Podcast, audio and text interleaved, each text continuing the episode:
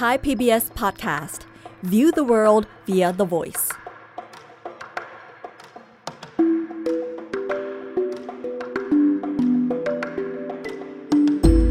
อาเซียนไอส์เปิดมุมมองใหม่ผ่านเรื่องลึกแต่ไม่ลับของผู้คน สังคม และวัฒนธรรมในอาเซียน กับปรางทิพย์ดาวเรือง วัสดีค่ะคุณผู้ฟัง สัปดาห์นี้อาเซียนไอส์และดิฉันปรางทิพดาวเรือง มาพบกับคุณผู้ฟังในไทย PBS Podcast อีกแล้วนะคะ วันนี้ดิฉันอยากจะเล่าเรื่องสายลับให้คุณผู้ฟังฟังกันค่ะ เขาคนนี้เป็นสายลับในประเทศเพื่อนบ้าน แล้วก็ตกเป็นข่าวไปเมื่อไม่กี่ปีมานี่เอง เหตุที่หยิบยกเรื่องนี้ขึ้นมาคุยกัน เพราะดิฉันบังเอิญไปเจอกับข่าวข่าวหนึ่งในหนังสือพิมพ์บางกอกโพสต์ของไทยเมื่อสองสาเดือนที่แล้วนะคะ ข่าวนี้เป็นข่าวเรื่องความเคลื่อนไหวของสายลับอิหร่านคนหนึ่ง ที่ทางการไทยกำลังจับตามองหาตัวอยู่ เพราะว่าไปได้ข่าวมาว่าอาจจะกำลังเคลื่อนไหวอยู่ในประเทศไทยค่ะเบาะแสเรื่องสายลับอิหร่านเนี่ยทางการไทยได้มาจากรัฐบาลอินโดนีเซีย ที่จับกลุ่มสายลับชาวอิหร่านอีกคนหนึ่งได้ คนคนนี้เข้าประเทศอินโดนีเซียด้วยพาสปอร์ตปลอมของประเทศบัลแกเรีย แล้วก็ถูกเจ้าหน้าที่อินโดนีเซียจับตัวได้ที่สนามบินในกรุงจาการ์ตา ตั้งแต่ปลายเดือนพฤษภาคมปีที่แล้ว พออินโดนีเซียสอบสวนไปสอบสวนมานะคะ สายลับคนนี้ก็สารภาพว่า ตัวเองเนี่ยได้รับคำสั่งจากอดีตนักการทูตอิหร่านคนหนึ่ง ที่เคยประจำอยู่ที่ประเทศมาเลเซีย ให้ทำหน้าที่สืบราชการลับในมาเลเซีย แล้วก็ในอินโดนีเซียด้วย สายลับคนนี้ตั้งบริษัทขึ้นที่บาหลี เพื่อใช้เป็น safe house ในการปฏิบัติการ นอกจากนั้นนะคะ เขายังสารภาพอีกว่า ยังมีเพื่อนสายลับอีกคนหนึ่งที่เดินทางเข้าประเทศไทย แล้วก็อาจจะยังอยู่ในประเทศไทย สายลับคนนี้ได้ทำงานอยู่ชิ้นหนึ่งนะคะ ก็คือพยายามล็อบบี้หรือว่าโน้มน้าวทางการเมือง ให้ทางราชการอินโดนีเซีย คืนเรือบรรทุกน้ำมันสัญชาติอิหร่านเรือลำนี้ถูกยึดไว้เมื่อละเมิดน่านน้ำอินโดนีเซียก่อนหน้านั้นนะคะ พ่อสอบสวนแล้วเนี่ย ทางอินโดนีเซียก็จัดการจำคุกเขาเป็นเวลา 2 ปี ส่วนสายลับที่เชื่อว่าอาจจะยังอยู่ในประเทศไทยนั้น จนบัดนี้ยังไม่มีข่าวคืบหน้าค่ะ เวลาพูดถึงเรื่องของสายลับกันเนี่ย หลายๆ คนนะคะคงคิดถึงเจมส์บอนด์007 หรือว่าสายลับหนุ่มสาวในภาพยนตร์ฮอลลีวูดอีกหลายเรื่อง ที่ดูแล้วนะคะ ทุกๆ เรื่องก็จะมีภาพพจน์แบบเดียวกัน ก็คือมักจะเป็นหนุ่มสาวหน้าตาดี มีอาวุธทันสมัยครบมือ สามารถบู๊กับผู้ร้ายได้โดยที่ผมไม่เสียทรงนะคะ หลายคนก็คงคิดว่าสายลับเนี่ยจริง ๆ แล้วเป็นแค่เรื่องของนิยาย เรื่องของภาพยนตร์ความบันเทิงเท่านั้น ไม่มีทางหรอกที่จะออกมาผาดโผนได้ในโลกของความเป็นจริงแต่เอาเข้าจริงแล้วสายลับหรือว่าภารกิจราชการลับมีอยู่จริงนะคะคุณผู้ฟัง เพียงแต่ว่าภาพที่แท้จริงของเธอและเขาเนี่ยอาจจะไม่เหมือนกับภาพยนตร์เท่านั้นเอง สายลับส่วนใหญ่ที่ตกเป็นข่าวแล้วก็ถูกตีแผ่ มีภาพปรากฏออกมาเนี่ยมักจะไม่ใช่ชายหญิงหน้าตาดีนะคะ ส่วนใหญ่แล้วจะออกไปทางหน้าตาธรรมดา หรือว่าค่อนข้างเฉยซะด้วยซ้ำไป พอพูดถึงตอนนี้ ดิฉันต้องขออภัยสมาชิกวงการสายลับทั้งหลายด้วยนะคะ ดิฉันไม่ได้มีเจตนาจะว่าพวกท่านหน้าตาไม่ดี แต่ว่าที่พูดได้ก็ได้มาจากหลักฐานที่ปรากฏอยู่ในสื่อมวลชนเท่านั้นค่ะ ต่อไปถ้าหลักฐานเปลี่ยนไปดิฉันก็พูดใหม่ได้ค่ะ กลับมาที่เอเชียตะวันออกเฉียงใต้ของเราเนี่ยนะคะภูมิภาคของเราเป็นแหล่งที่มีหน่วยสืบราชการลับนานาชาติสัญจรผ่านไปผ่านมา หรือว่าอยู่มาแถวๆนี้นานแล้วค่ะ โดยเฉพาะอย่างยิ่งในช่วงสงครามเย็นที่แบ่งโลกออกเป็นสองขั้ว ตอนนั้นวงการสายลับทั่วโลก รวมทั้งในเอเชียตะวันออกเฉียงใต้ก็คลึกคลื้นกันมากค่ะคุณผู้ฟัง มีเรื่องผาดโผนหลายเรื่อง ที่สามารถเอาไปสร้างภาพยนตร์ได้หลายเรื่องทีเดียวเชียว พอมาถึงยุคปัจจุบัน สงครามเย็นไม่มีอีกแล้วแต่ว่าความขัดแย้งระหว่างประเทศในโลกนี้ก็ยังมีอยู่ แล้วก็ไม่ได้น้อยไปกว่าในอดีตเลยนะคะ วิถีของการสืบราชการลับเนี่ยได้หันไปใช้เทคโนโลยีมากขึ้น ซึ่งภายหลังเนี่ยดิฉันจะหาโอกาสมาเล่าให้ฟังกันต่อไปนะคะ แต่เรื่องนี้เนี่ยก็ไม่ได้หมายความว่าสายลับที่เป็นคนตัวเป็นๆจะหมดไป ดูได้จากกรณีของอิหร่านข้างต้น แล้วก็ยังมีตัวอย่างให้เห็นอีกอยู่มากมายนะคะ เมื่อปีสองปีที่แล้วเนี่ยมีข่าวสายลับอีกข่าวหนึ่งเกิดขึ้นในประเทศอาเซียนนะคะ คราวนี้เกิดขึ้นที่ประเทศสิงคโปร์เพื่อนบ้านของเราเอง แล้วก็ที่น่าสนใจมาก เพราะว่าข่าวนี้แสดงรายละเอียดของการทำงานของสายลับที่ชื่อว่าดิกสันโยหรือว่าโยจุนเว่ยชาวสิงคโปร์แต่กลับไปรับจ็อบหาข่าวกรองให้กับรัฐบาลจีน ถึงขั้นที่ถูกจำคุกทีเดียวเชียว เรื่องนี้เป็นข่าวไปทั่วโลกนะคะ ถึงแม้ว่าจีนจะออกมาปฏิเสธเสียงแข็ง ไม่รู้ไม่เห็นก็ตาม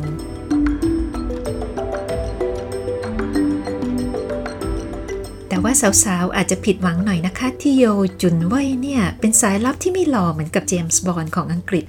เขาเป็นตีร่างท้วม ใส่แว่นหนาๆ อายุตอนนี้ก็ราวๆ 41 ปี เขาเพิ่งถูกรัฐบาลสิงคโปร์ปล่อยตัวออกมาเมื่อปีที่แล้ว หลังจากที่เกิดเรื่องเกิดราวทั้งที่สิงคโปร์แล้วก็ในสหรัฐอเมริกา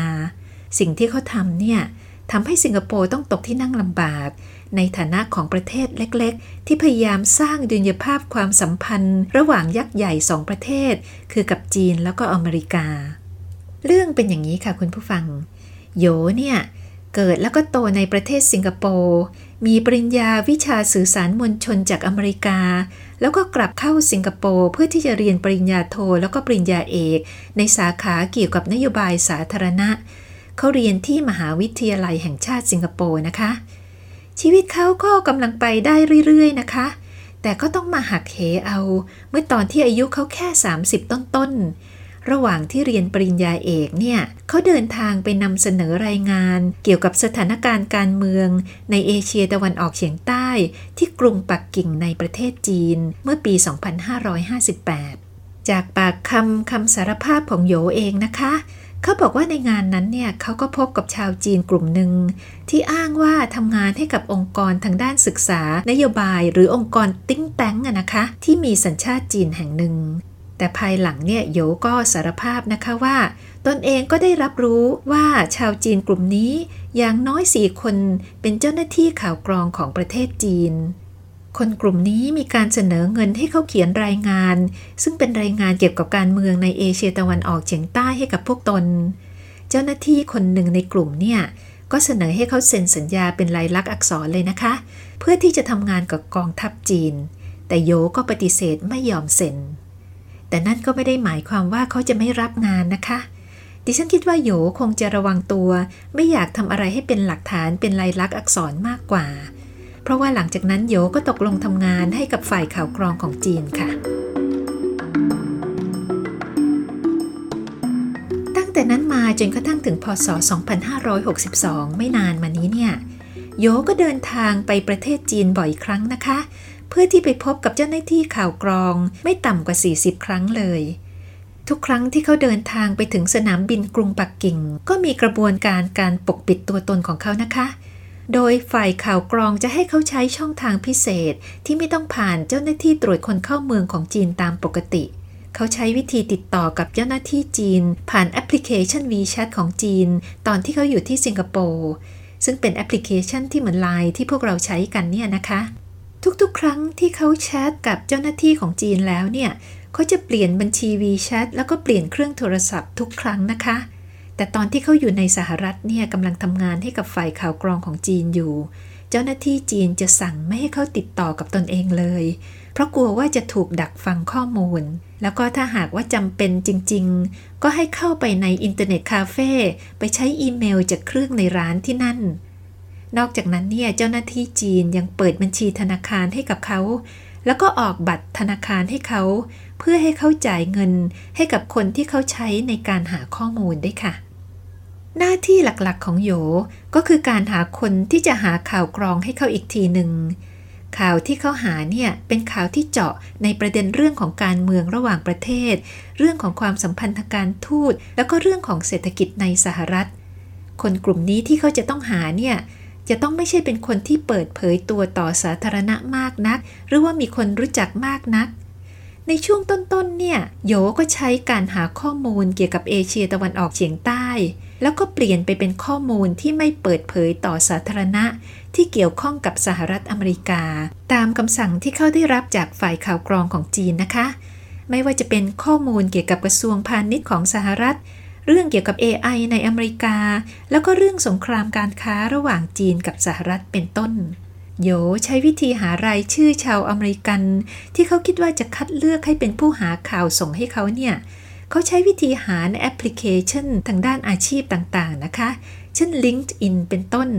ที่คนใช้ในการโฆษณาประวัติการทำงานของตัวเอง จากแอปพลิเคชันเนี่ยโยก็ได้ข้อมูลดีๆ มากมายเลยนะคะทำให้เขาได้รู้ว่า ใครกันจะเป็นคนที่มีศักยภาพในการหาข้อมูลให้เขาได้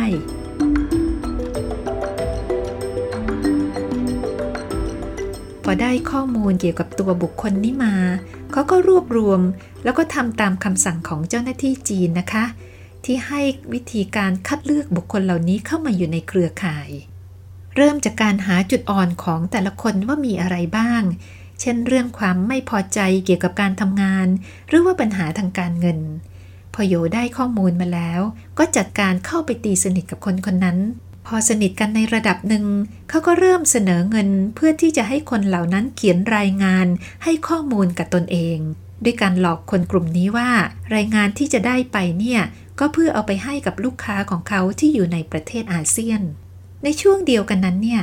โยก็จัดการตั้งบริษัทที่ปรึกษาขึ้นมาบางหน้านะคะ บริษัทที่เขาตั้งขึ้นมา เขาใช้ชื่อเดียวกันกับบริษัทที่ปรึกษาชื่อดังของอเมริกาบริษัทหนึ่ง พูดง่ายๆ เขาก็คือแอบอ้างชื่อบริษัทนั่นแหละค่ะ เสร็จแล้วเขาก็ประกาศรับสมัครงานให้กับบริษัทนี้ ปรากฏว่ามีคนมาสมัครกว่า 400 คนเลยนะคะ แล้วที่น่าสนใจคือประมาณ 90%มาจากกองทัพอเมริกัน แล้วก็เป็นข้าราชการพลเรือนระดับที่เข้าถึงความลับของข้าราชการได้ พอได้ชื่อผู้สมัครแล้วเขาก็จัดการส่งชื่อแล้วก็รายละเอียดของคนเหล่านี้ให้กับประเทศจีน ในพศ 2562 เนี่ยเขาขอลาพักจากการเรียนปริญญาเอกชั่วคราว แล้วก็ใช้เวลาอยู่ที่กรุงวอชิงตันดีซีในสหรัฐหลายเดือนทีเดียว ช่วงนั้นเนี่ยเขาก็พาตัวเองนะคะ เข้าสู่แวดวงของเป้าหมายในกรุงวอชิงตัน มีส่วนร่วมในงานวิชาการหลายงานเลย แล้วก็เป็นวิทยากรในการสัมมนาหลายครั้ง เรียกว่าเขาเก่งไม่เบาเลยนะคะ ในช่วงนั้นเอง เขาสามารถผูกมิตรกับชาวอเมริกันในบริษัทล็อบบี้ยิสต์ทางการเมือง แล้วก็บริษัทค้าอาวุธได้หลายรายทีเดียวค่ะ เขาเริ่มมีผลงานมาตั้งแต่ก่อนหน้านั้นแล้วนะคะ ด้วยการจัดหาชาวอเมริกันให้เข้ามาอยู่ในเครือข่ายของเขาได้แล้วเริ่มจากเจ้าหน้าที่ของบริษัทเอกชนแห่งหนึ่ง ที่ทำงานให้กับโครงการเกี่ยวกับเครื่องบินรบ F-35B ของกองทัพสหรัฐ คนคนนี้สามารถเข้าถึงข้อมูลในระดับสูงได้ แล้วก็กำลังมีปัญหาทางการเงิน ก็เลยตกลงเขียนรายงานให้กับโยนะคะ แล้วก็ยังเป็นคนที่ให้ข่าวกับเขา ในเรื่องของผลกระทบทางด้านภูมิรัฐศาสตร์ ของการซื้อเครื่องบินรบ F-35B ของรัฐบาลญี่ปุ่นจากสหรัฐโยเนี่ยเมื่อได้รับข้อมูลนี้ก็เขียนรายงานส่งให้กับจีนเช่นเคยค่ะ นอกจากนั้นเขาก็ยังสารภาพอีกนะคะว่า เขาได้พบกับนายทหารอเมริกันคนหนึ่งที่ทำงานอยู่ที่เพนตากอน หรือกระทรวงกลาโหมของสหรัฐ คนคนนี้ส่งใบสมัครงานแล้วก็ประวัติไปที่บริษัทปลอมของเขาโยเห็นแล้วก็เอ๊ะน่าสนใจ ก็เลยเข้าหาคนคนนี้ผ่านทางโซเชียลมีเดีย หลังจากนั้นก็พบกันตัวต่อตัวหลายครั้ง นายทหารคนนี้ก็บอกกับโยนะคะ ว่าตัวเขาเนี่ยได้รับผลกระทบกระเทือนทางใจ จากการออกรบในอัฟกานิสถาน ปัญหานี้ก็ยังแก้ไม่ได้นะคะ โยก็เลยเสนอให้เขาเขียนรายงาน บอกว่าเนี่ยเป็นงานเพื่อที่จะส่งลูกค้าที่เกาหลี แล้วก็ประเทศอื่น ๆ ในเอเชียนายทหารคนนี้หลงเชื่อ ก็เขียนรายงานเกี่ยวกับผลกระทบต่อจีน จากการที่สหรัฐถอนทหารออกจากอัฟกานิสถาน แล้วก็ได้รับค่าตอบแทนไปเป็นเงิน 2,000 ดอลลาร์สหรัฐนะคะ หรือว่าคิดเป็นเงินไทยราวๆ73,000 กว่าบาท เงินก้อนนี้โอนเข้าบัญชีของภรรยานายทหารคนนี้ค่ะ ชาวอเมริกันอีกคนหนึ่งที่ถูกโยใช้งานเป็นเจ้าหน้าที่ของกระทรวงต่างประเทศสหรัฐ คนคนนี้โยพบในประวัติในแอปพลิเคชัน LinkedIn นะคะเขาสนใจก็เลยเข้าไปทาบทาม เจ้าหน้าที่กระทรวงต่างประเทศสหรัฐคนนี้เนี่ย กำลังอยู่ในภาวะไม่พอใจกับสภาพการทำงาน แล้วก็มีปัญหาการเงินเข้าถึงได้ง่ายนะคะ เขากำลังกังวลว่า การเกษียณอายุของตนเองที่ใกล้จะมาถึงเนี่ย จะทำให้เขาขาดเงินหรือเปล่า เขาตัดสินใจเขียนรายงานให้โย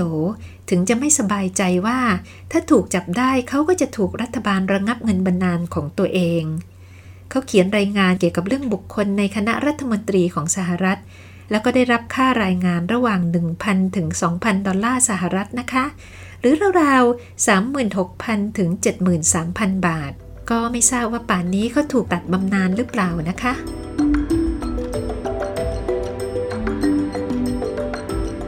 คราวนี้กลับไปที่นายทหารอเมริกันจากเพนตากอนคนเดิมนะคะ ดูเหมือนว่าเจ้าหน้าที่ข่าวกรองของจีนจะชอบคนคนนี้เป็นพิเศษ เพราะหลังจากที่ได้รับรายงานจากคนคนนี้แล้วเนี่ย จ้าหน้าที่จีนก็สั่งให้โยติดต่อเขาอีกครั้งหนึ่ง เพื่อที่จะใช้เขาให้เป็นคนให้ข้อมูลลับของกองทัพอเมริกันอย่างถาวร โยเจรจากับนายทหารคนนั้น แล้วก็สัญญาว่าจะจ่ายเงินให้เขามากขึ้น ถ้าหากว่าเขาให้ข้อมูลลับอย่างต่อเนื่อง เขาเดินทางจากสิงคโปร์เข้าอเมริกาอีกครั้งหนึ่ง ในเดือนพฤศจิกายน 2562 เพื่อการนี้โดยเฉพาะเลยนะคะ แล้วเขาก็มีแผนจะเปิดเผยตัวตนที่แท้จริงให้กับนายทหารคนนี้ทราบ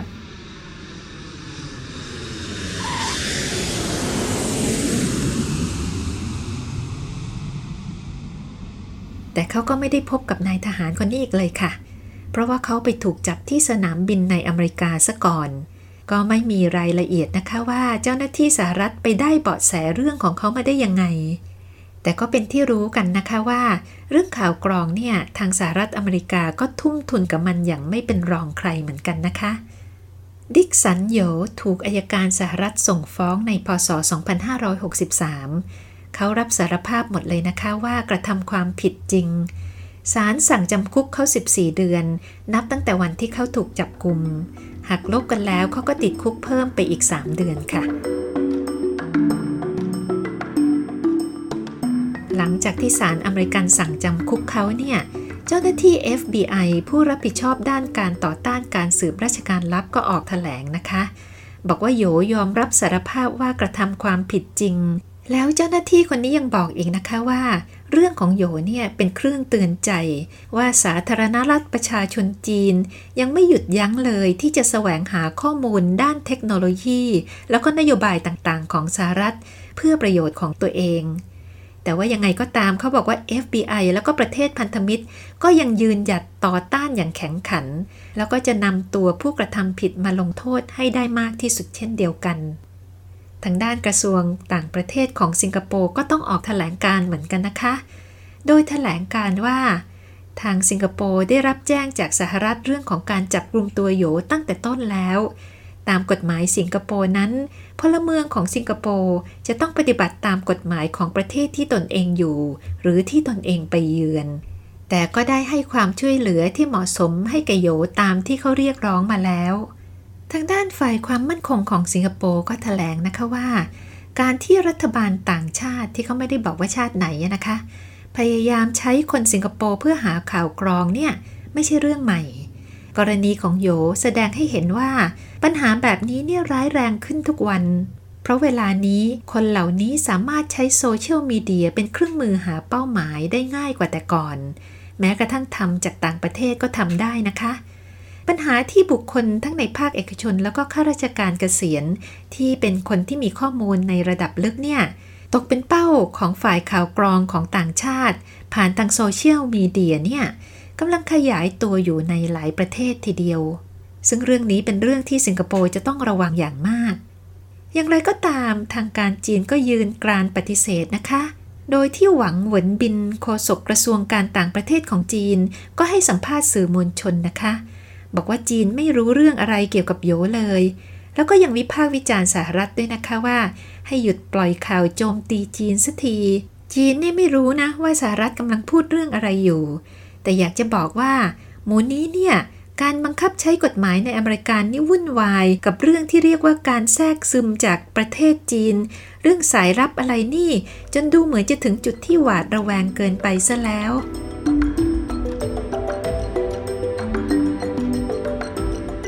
ส่วนทางด้านโยเนี่ยนะคะ เมื่อถูกปล่อยตัวออกมาเขาก็ถูกส่งกลับสิงคโปร์ทันที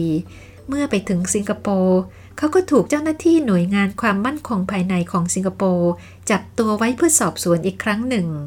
สอบสวนเสร็จแล้วรัฐบาลสิงคโปร์ก็ใช้อำนาจตามกฎหมายความมั่นคงภายใน สั่งขังเขาอีกสองปี เพราะมีการพบว่าโยเนี่ยมีพฤติกรรมพยายามหาข้อมูลลับเกี่ยวกับรัฐบาลสิงคโปร์เพื่อที่จะส่งให้จีนเช่นเดียวกัน เหมือนเหมือนกับที่ทำในสหรัฐเลยนะคะเจ้าหน้าที่ฝ่ายความมั่นคงภายในของสิงคโปร์ก็ถแถลงว่า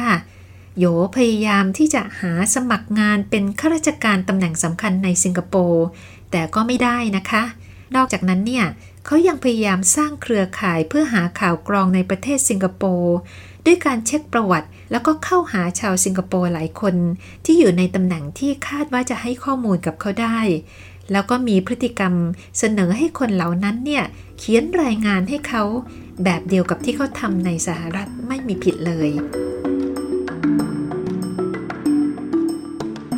เรื่องพฤติกรรมของโยเนี่ยก็มีอดีตนักการทูตชาวสิงคโปร์คนหนึ่ง เขียนวิจารณ์เอาไว้ใน Facebook ส่วนตัวนะคะว่า โยเนี่ยได้ทำสิ่งที่โง่เขลา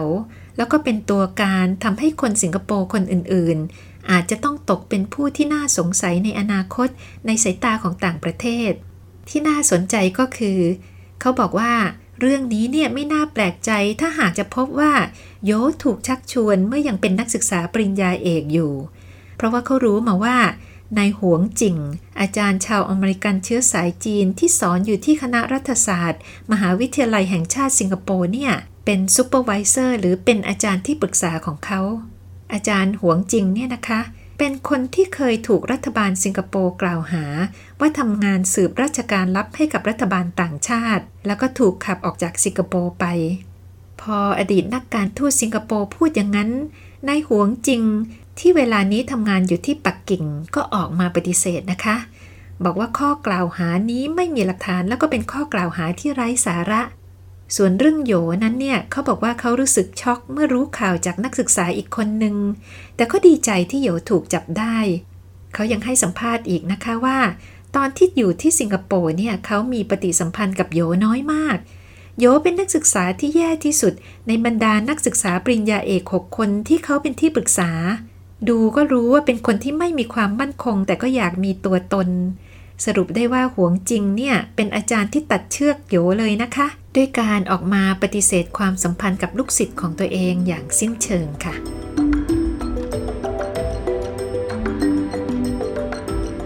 มีนักวิชาการหลายคนนะคะ ที่พูดถึงเรื่องความสุ่มเสี่ยงในเกมสายลับของสิงคโปร์เช่นนักวิชาการสิงคโปร์คนหนึ่งชื่อชองจาเอียน ที่ได้รับทุนไปเรียนมหาวิทยาลัยฮาร์วาร์ดในสหรัฐนะคะ ก็ให้สัมภาษณ์ว่าประเทศของเขาเนี่ยเป็นเป้าหมายของต่างชาติ ในการทาบทามชาวสิงคโปร์ที่มีการศึกษาดี ให้ทำงานข่าวกรองให้กับประเทศตน ซึ่งเขาก็ไม่ได้ระบุว่าเป็นชาติไหนนะคะ แต่เขาก็ให้เหตุผลว่า เพราะว่าชาวสิงคโปร์เหล่านี้เนี่ยส่วนใหญ่จะมีเชื้อสายจีน แล้วก็ถือหนังสือเดินทางที่ไปได้ทั่วโลก เรื่องของโยทำให้สิงคโปร์ตกที่นั่งลำบากทางการทูต เพราะว่าด้านหนึ่งก็เป็นประเทศจีนที่เป็นคู่ค้าที่ใหญ่ที่สุด อีกด้านหนึ่งก็เป็นอเมริกาที่เป็นพันธมิตรกันมายาวนาน นักวิชาการรัฐศาสตร์อีกคนหนึ่งชื่อว่านายบิลเวียซิงชาวสิงคโปร์นะคะ ก็บอกว่าเรื่องของโยนี่ไม่ได้เป็นแค่กรณีเดียวของสิงคโปร์นะ เพราะความที่สิงคโปร์เป็นประเทศเปิด แล้วก็ตั้งอยู่ในยุทธศาสตร์เนี่ย ทำให้สิงคโปร์กลายเป็นศูนย์กลางของงานข่าวกรองของหลายประเทศทีเดียว รวมทั้งเป็นศูนย์กลางในการหาผู้ส่งข่าว หรือว่าหาสายลับของประเทศเหล่านั้นอีกด้วย เรื่องที่คุณสิงห์พูดเนี่ยก็อาจจะมีมูลอยู่นะคะ เพราะว่ามีข่าวว่าเมื่อปีสองปีที่แล้ว ก็มีนักวิจัยชาวเม็กซิกันคนหนึ่ง ที่ทำงานอยู่ในมหาวิทยาลัยแห่งหนึ่งในสิงคโปร์ไปถูกจับที่สหรัฐอเมริกาค่ะ ด้วยข้อหาที่ว่า เขาเป็นคนที่ทำงานด้านข่าวกรองให้กับประเทศรัสเซียสำหรับโยนะคะ รัฐบาลสิงคโปร์ก็ปล่อยตัวเข้าไปเมื่อเดือนธันวาคมปีที่แล้วตามที่ได้เล่าไปแล้ว รัฐบาลสิงคโปร์ให้เหตุผลว่า เขาไม่เป็นอันตรายต่อความมั่นคงของสิงคโปร์อีกต่อไป แต่ว่าการปล่อยตัวครั้งนี้ ก็เป็นการปล่อยตัวอย่างมีเงื่อนไขนะคะ ที่เขาจะต้องปฏิบัติตาม ไม่งั้นเขาก็จะถูกจับอีกครั้ง ถึงจะถูกปล่อยตัวออกมาแล้ว แต่ก็พูดได้ว่าอนาคตทางวิชาการของเขาคงหมดสิ้นลงแค่นี้นะคะ เพราะว่ามหาวิทยาลัยแห่งชาติสิงคโปร์ประกาศยุติสถานะการเป็นนักศึกษาปริญญาเอกของเขาลง ไม่เพียงแค่นั้นนะคะยังลบข้อมูลโปรไฟล์เข้าออกจากเว็บไซต์ของคณะทั้งหมดเลย ก็เป็นอันจบเรื่องราวของสายลับในอาเซียนอีกคนหนึ่งนะคะคุณผู้ฟัง ซึ่งเป็นจุดจบที่ไม่สวยเท่าไหร่ แต่ก็ดูดูแล้วน่าจะยังมีอีกหลายคน ที่ยังเดินเหินปะปนอยู่กับคนทั่วไปในประเทศแถบแถบนี้ของเรากันนะคะ วันนี้สวัสดีค่ะอาเซียนไอส์เปิดมุมมองใหม่ ผ่านเรื่องลึกแต่ไม่ลับของผู้คน สังคม และวัฒนธรรมในอาเซียน ติดตามฟังได้ที่เว็บไซต์ www.thaipbspodcast.com หรือแอปพลิเคชัน Thai PBS Podcast